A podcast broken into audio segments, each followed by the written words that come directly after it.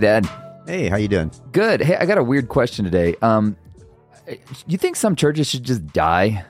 And when I say that, like individual churches with a church building, a pastor, et cetera, et cetera, I've just seen a lot of pastors that are in the what we call revitalization process.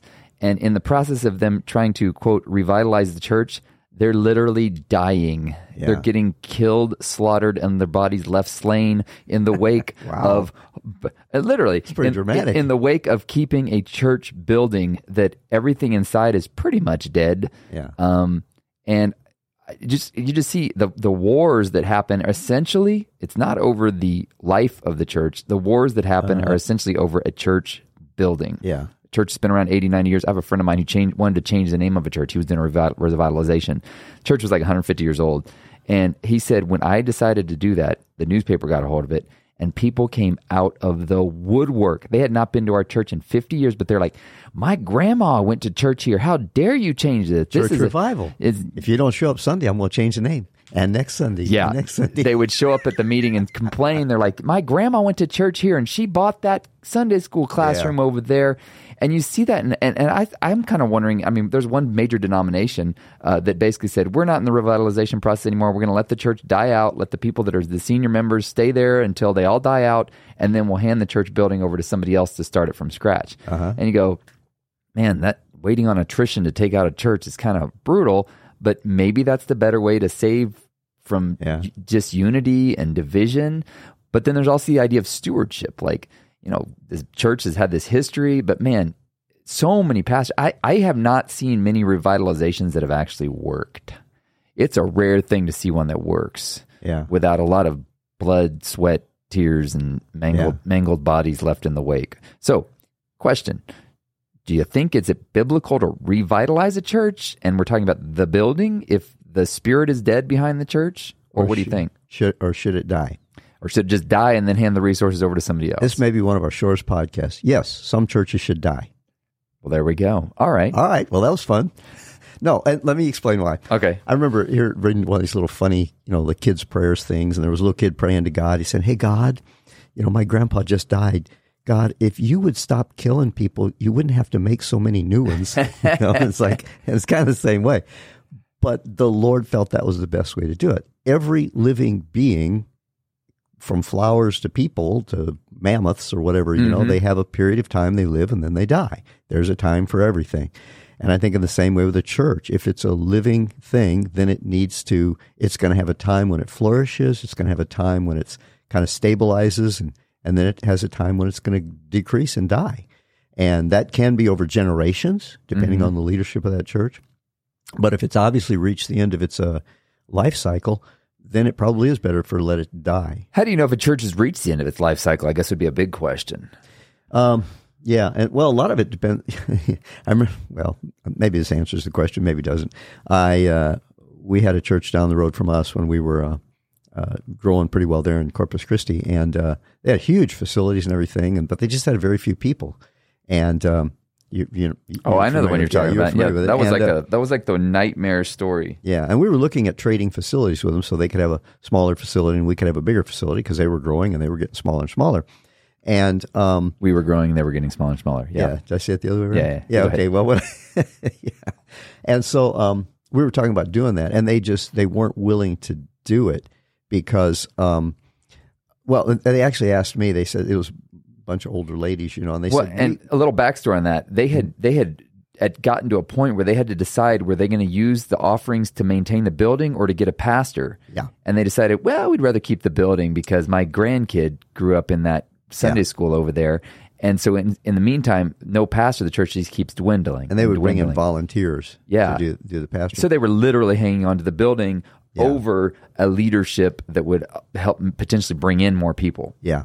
And they, they saw at our church that we were having young adults coming in and young families. And, and one of these older ladies came to me and she says, Oh, I just, we want so much for young families to come into our church. And we just want them to, we, we, we don't know how to get young families in. and we want them to come in. And I thought, no, you really don't. Yeah, because they change everything. Yeah.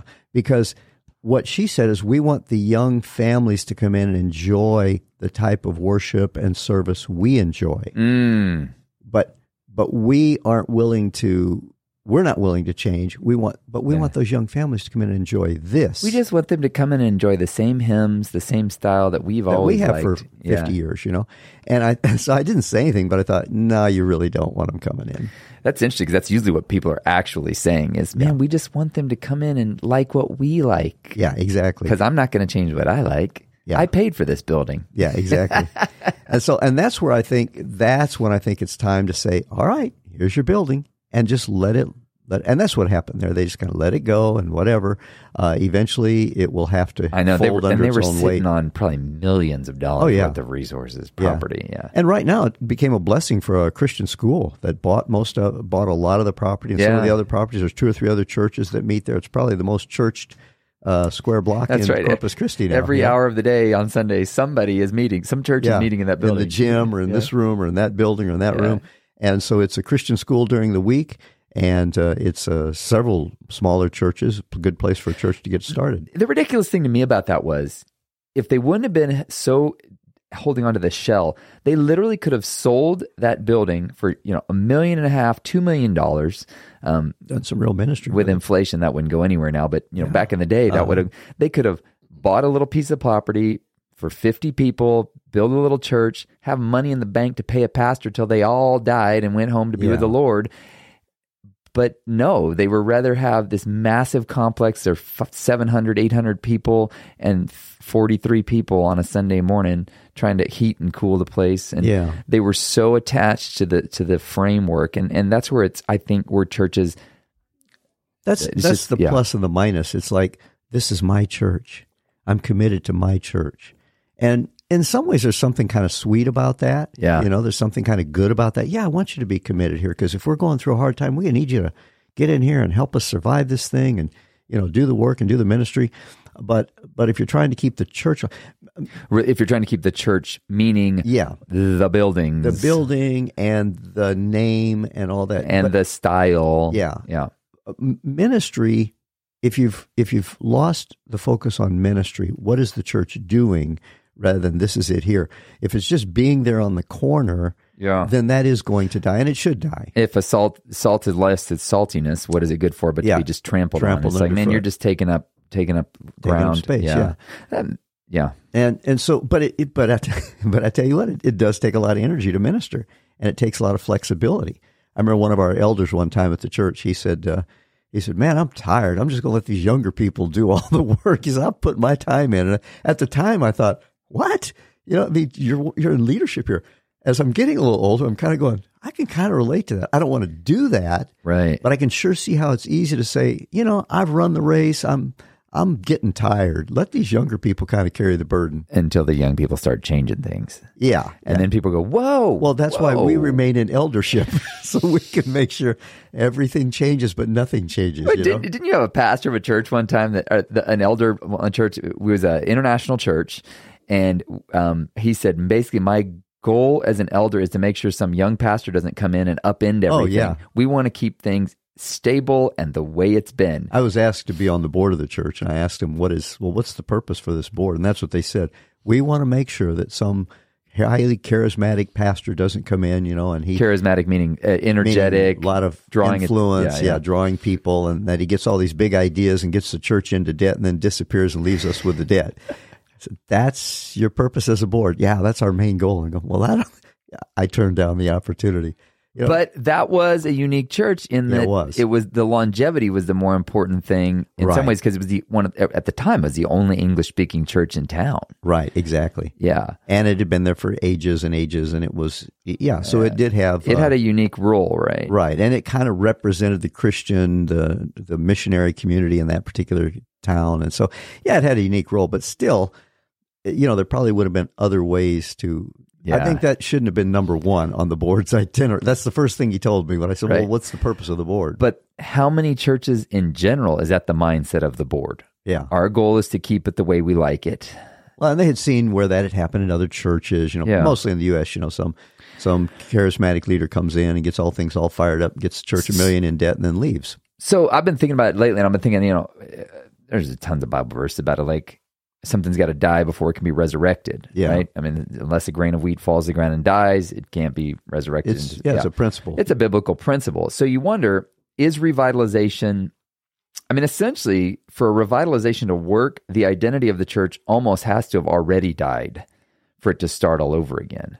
Um, so, is it a matter of we actually close the doors, keep the doors closed for six months, and then reboot, or is it a matter of I'm just thinking about when revitalizations do work. Well, it worked with us there in Corpus. You know, I mean, I don't know if it, it was a revitalization. You did that so slowly. Yeah, exactly. Over it was it was like uh, well, it took at least three years before we kind of redeemed but our it- reputation in the community. It was because I mean there been a church split, which is usually what ends up happening. By the time Yeah. these churches dwindle down, there have been multiple church splits. Sometimes, unfortunately, lawsuits, and you go, Yeah. "What in God's name were you Well, thinking?" we had dealt with all of that. Like the. Bible clearly says, don't bring lawsuits, but they're like, yes, but there's a building involved here, Yeah. right?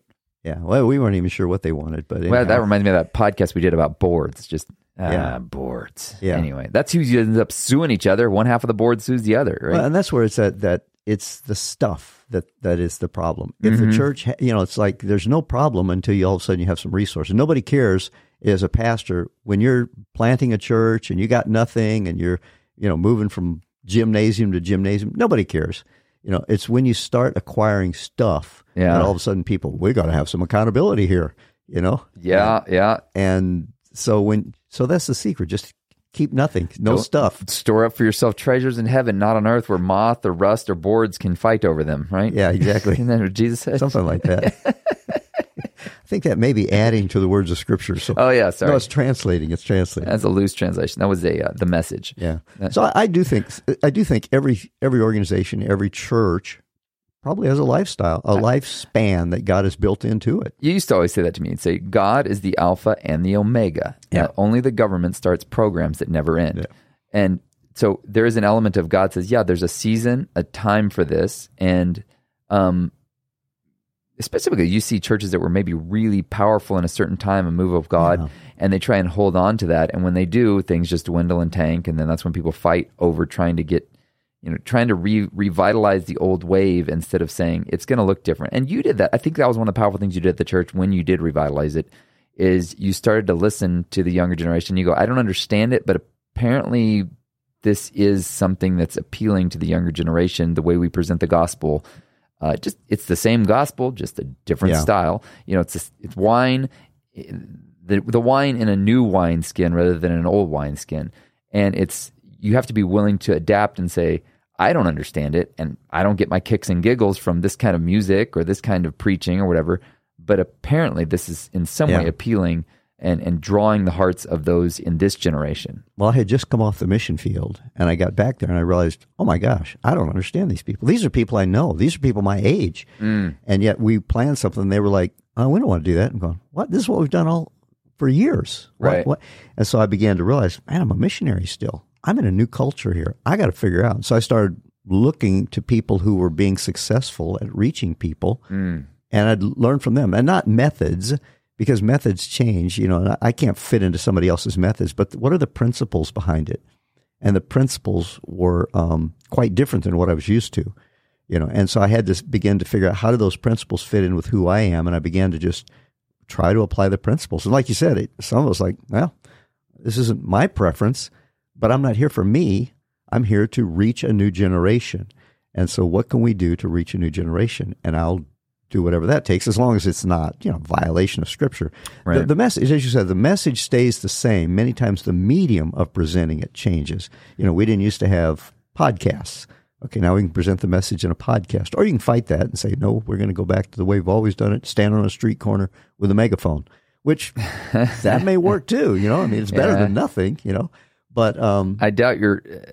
I doubt your megaphone will reach Singapore. Like we have people in Singapore that listen to the podcast. Yeah. it's, yeah. Well, maybe with a big megaphone. I don't know. But you know, the other side of that, I remember we drove up to a street corner one time and there was a guy standing on the corner in a box preaching, and your mom looked at me and she says, "Wonder how effective that is." And I said, "Well, it's probably more effective than him sitting at home and watching television. Eh, You at know, least he's trying. he's Yeah. doing something. You know, Yeah. Maybe one guy will wander up and get some information. So whatever you could do, but." I just, as a missionary, I said, okay, how do I reach this culture? Even though it's my culture, it's, it's a new generation. And how can I do that? And and that I think could bring some revitalization. But in a sense, it didn't really revitalize. It was really a new church, same name, same building, but it was a new church. Well, and you did it gently so that the old guard tapered off it wasn't like a we've seen it with churches where the guy comes in and says i'm drawing a line in the sand you're either Yeah. with us or you're with the terrorists Yeah. and as soon as you do that what's it? Somebody says you don't announce the revolution right? You just start leading the revolution and then people go Yeah. well this is a different church. I guess maybe i don't and you would have people say that man i love Yeah. you pastor. This just isn't my thing anymore. And Yeah, they go. and but they didn't leave bitter. They didn't leave angry. But it's sometimes when you come in and you announce the revolution you're either with us or you're with the enemy then people are like i'm the enemy? Well forget you. And then that's Yeah. when things blow up. So it is a gentle handedness that's Well, and required. it broke my heart when people like that left, but it's because they were looking for something that they liked. yeah And I remember we had this one old lady came in and sat up in the front. I mean, she was probably in her 80s, and she sat in the front second row one week, and you know the music's blaring loud pretty yeah. loud, Yeah. and um, and uh, so I kind of felt sorry for her, and I couldn't get over to get to say hello to her at the end of the service, and so I thought, well, I'll never see her again. She was back next week. And so I came up to her and I said, "Hey, you know, we're so glad to have you." Said, "I realize this probably isn't what you prefer." And she says, "She said, no, this isn't my kind of music, but I just love to see the life here." Uh, And I thought that's the kind of people you want. People who are looking for life. They're looking for, and she became, she became one of our best greeters. In fact, we had to kind of tell her, tone it down a little. she, she would hug everybody, gave him, kiss them on the cheek. And we go, whoa, you know, just not everybody's used to that. Uh, tone it down a little. But she was not looking for what she preferred. yeah She was looking for where life was, where life was, lives were being changed. and that's what probably makes the difference in a revitalization and and there are sometimes you get groups of people that just aren't willing to to Yeah. bend on that and then maybe that's when the church needs to die That's when you just say, have at it, do your thing. And, and you it's know, so sad that the doors are closed but it wasn't yeah. you know but then you can take it and hand it over to somebody else and Yeah. start from scratch. Like this church here uh, that we mentioned there. It's being it's the the facilities are being used in a great way. Yeah. it's a wonderful way. And i mean even if it hadn't gone that way they could have i know i have another friend who he sold his church and put it into a ministry fund where he could use it to travel around do missions bless people and here and there you know um, i say sold his church it just worked out where he had another the board decided to sell it and yeah, yeah, put it in and put it into these funds where it could be used for to bless people and bless missions and bless ministry. So there's all kinds of ways that you can continue to. The, the point is ministry rather than having a location on a corner somewhere. right Touching people's lives, and if the church is no longer, if the building and the location and all that is no longer touching people's lives, then it probably ought to die, and use the resources, use the investment for some other way that is where God is moving right now.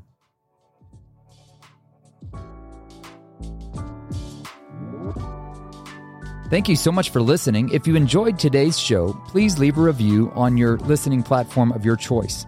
For more from Joël Malm, check out joelmalm.com, and more from Rick, check out rickmalm.com.